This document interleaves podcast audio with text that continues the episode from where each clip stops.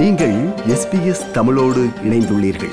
SBS dot com dot AU forward slash Tamil எனும் இணையத்தின் மூலம் மேலும் பல சிறப்பான நிகழ்ச்சிகளை நீங்கள் கேட்கலாம். பாலியல் தொழில் சட்டப்பூர்வமானது என்றும் காவல்துறையினர் அதில் தலையிடக்கூடாது என்றும் அவர்கள் மீது கிரிமினல் நடவடிக்கை எடுக்க முடியாது என்று இந்திய உச்சநீதிமன்றம் தீர்ப்பளித்துள்ளது. விருப்பமுடன் பாலியல் தொழிலில் ஈடுபடும் தொழிலாளர்களுக்கு எதிராக தலையிடவோ அல்லது குற்றவியல் நடவடிக்கை எடுக்கக்கூடாது என்று காவல்துறையினருக்கு இந்திய உச்சநீதிமன்றம் உத்தரவிட்டுள்ளது.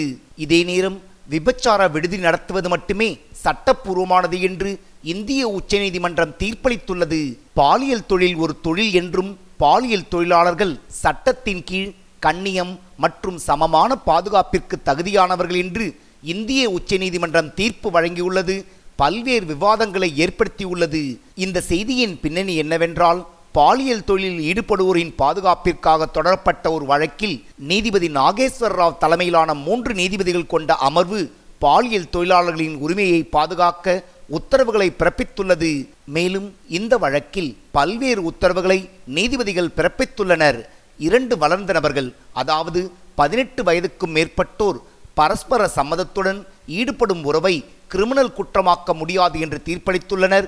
நீதிபதிகள் பாலியல் தொழில் கூடங்களை ரெய்டு செய்யும் போது பாலியல் தொழிலாளிகளை கைது செய்வதோ அபராதம் விதிப்பதோ அல்லது அவர்களை துன்புறுத்தக்கூடாது என்று தெரிவிக்கப்பட்டுள்ளது. ஒரு பாலியல் தொழிலாளியின் குழந்தையை அவரிடமிருந்து பிரிக்கும் அதிகாரம் யாருக்கும் இல்லை என்று நீதிபதிகள் தெரிவித்துள்ளனர். அதேபோல் பாலியல் தொழிலாளிகள் மீதான காவல்துறையின் அணுகுமுறை எப்போதுமே கடுமையாக இருப்பதாக நீதிமன்றம் கருத்து தெரிவித்துள்ளது. சில நேரங்களில் காவல்துறையே அவர்களை வன்முறைக்கு உள்ளாக்கிறது என்றும் நீதிபதிகள் வேதனை தெரிவித்துள்ளனர்.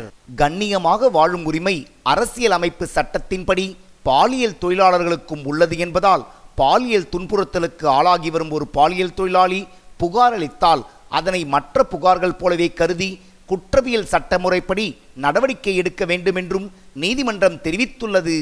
உச்சநீதிமன்றத்தின் இந்த தீர்ப்பு பல்வேறு விவாதங்களை ஏற்படுத்தியுள்ளது. பாலியல் தொழிலை வறுமையின் காரணமாக செய்யும் லட்சக்கணக்கான பெண்களை பாதுகாப்பதுதான் இந்த தீர்ப்பின் நோக்கமென்று பல்வேறு தரப்பினர் தங்கள் கருத்துக்களை தெரிவித்து வருகின்றனர். அதே நேரம் உச்சநீதிமன்றத்தின் இந்த தீர்ப்பு மறைமுகமாக பாலியல் தொழிலை ஆதரிப்பதாகவும் பல்வேறு தரப்பினர் குற்றம் சாட்டி வருகின்றனர். உச்சநீதிமன்றத்தின் இந்த தீர்ப்பு குறித்து தனது கருத்தை தெரிவிக்கிறார் சமூக செயற்பாட்டாளர் மது. பாலியல் தொழில் பற்றி உச்சநீதிமன்றம் வந்து ஒரு தீர்ப்பு வழங்கி இருக்காங்க இது வந்து சரிதான் அப்படிங்கிற மாதிரி.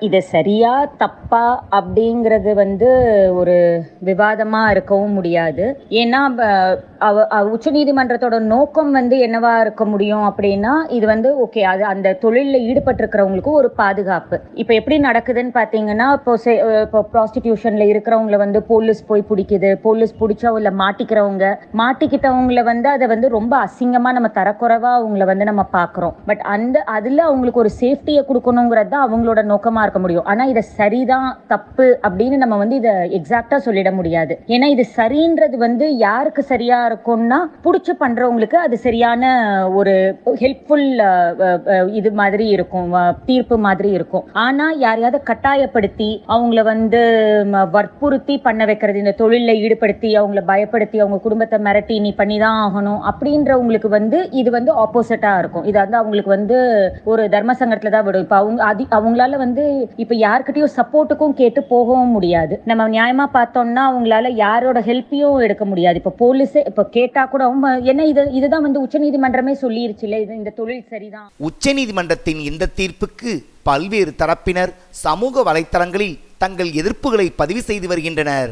விபச்சாரத்திற்கு என்று ஈடுபடுபவர்கள் வறுமையினால் தான் அவர்கள் ஈடுபடுகிறார்கள் என்று கூறிக்கொள்கிறார்கள். வறுமையினால் தான் அவர்கள் ஈடுபடுகிறார்கள் என்பதை நாம் நியாயப்படுத்தினோம் என்று சொன்னால் திருடுவதும் கூட வறுமையினால் தான் திருடுவார்கள். கொள்ளையடிப்பது பிறர் பொருளை அபகரிப்பது கூட வறுமையின் காரணமாக ஏழ்மையின் காரணமாகத்தான் நடக்கிறது. பிறகு நாளை அவற்றை எல்லாம் அங்கீகரிக்கக்கூடிய ஒரு நிலைமையை ஏற்படுத்த முடியுமா? உச்ச நீதிமன்றம் அதை ஆதரிக்குமா என்பதை சற்று சிந்தித்து பார்க்க வேண்டும். விபச்சார மும்பை அதே போன்று கல்கத்தா போன்ற நகர்களில் அங்கீகரிக்கப்பட்டிருக்கிறது சட்ட ரீதியான அனுமதி தரப்பட்டிருக்கிறது. அது குடும்ப பெண்கள் சுதந்திரமாக நடமாடுவதற்கு ஒரு வாய்ப்பு தருகிறது என்று அவர்கள் கூறிக்கொள்வார்கள். ஆனால் அங்கெல்லாம் விபச்சாரம் இல்லாமல் போய்விட்டதா? பாலியல் தொழிலாளிகள் குறைந்து விட்டார்களா என்றால் அதிகமாகி கொண்டேதான் இருக்கிறார்கள். எனவே இது போன்ற சட்டங்களினால் சமுதாயத்திற்கு எந்த நன்மையும் கிடைத்துவிடப் போவதில்லை. பாதிப்புகள் தான் அதிகம் என்பதை கவனத்தில் கொண்டு இந்த சட்டத்தை உச்சநீதிமன்றம் உடனடியாக வாபஸ் வாங்க வேண்டும் என்று இந்த வழக்கில் பல்வேறு உத்தரவுகளை பிறப்பித்துள்ள நீதிமன்றம் மீட்கப்பட்டு மேஜிஸ்ட்ரேட் முன் ஆஜர்படுத்தப்படும் பாலியல் தொழிலாளர்களை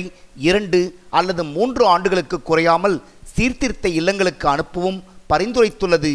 இந்த பரிந்துரைகளுக்கு அடுத்த விசாரணை தேதியான ஜூலை மாதம் இருபத்தி ஏழாம் தேதியன்று பதிலளிக்குமாறு மத்திய அரசையும் இந்திய உச்சநீதிமன்றம் கேட்டுக்கொண்டுள்ளது இது எஸ்பிஎஸ் வானொலியின் பார்வைகள் நிகழ்ச்சிக்காக தமிழகத்திலிருந்து ராஜ். இது போன்ற மேலும் பல நிகழ்ச்சிகளை கேட்க வேண்டுமா? Apple podcast Google podcast Spotify என்று பாட்காஸ்ட் கிடைக்கும் பல வழிகளில் நீங்கள் நிகழ்ச்சிகளை கேட்கலாம்.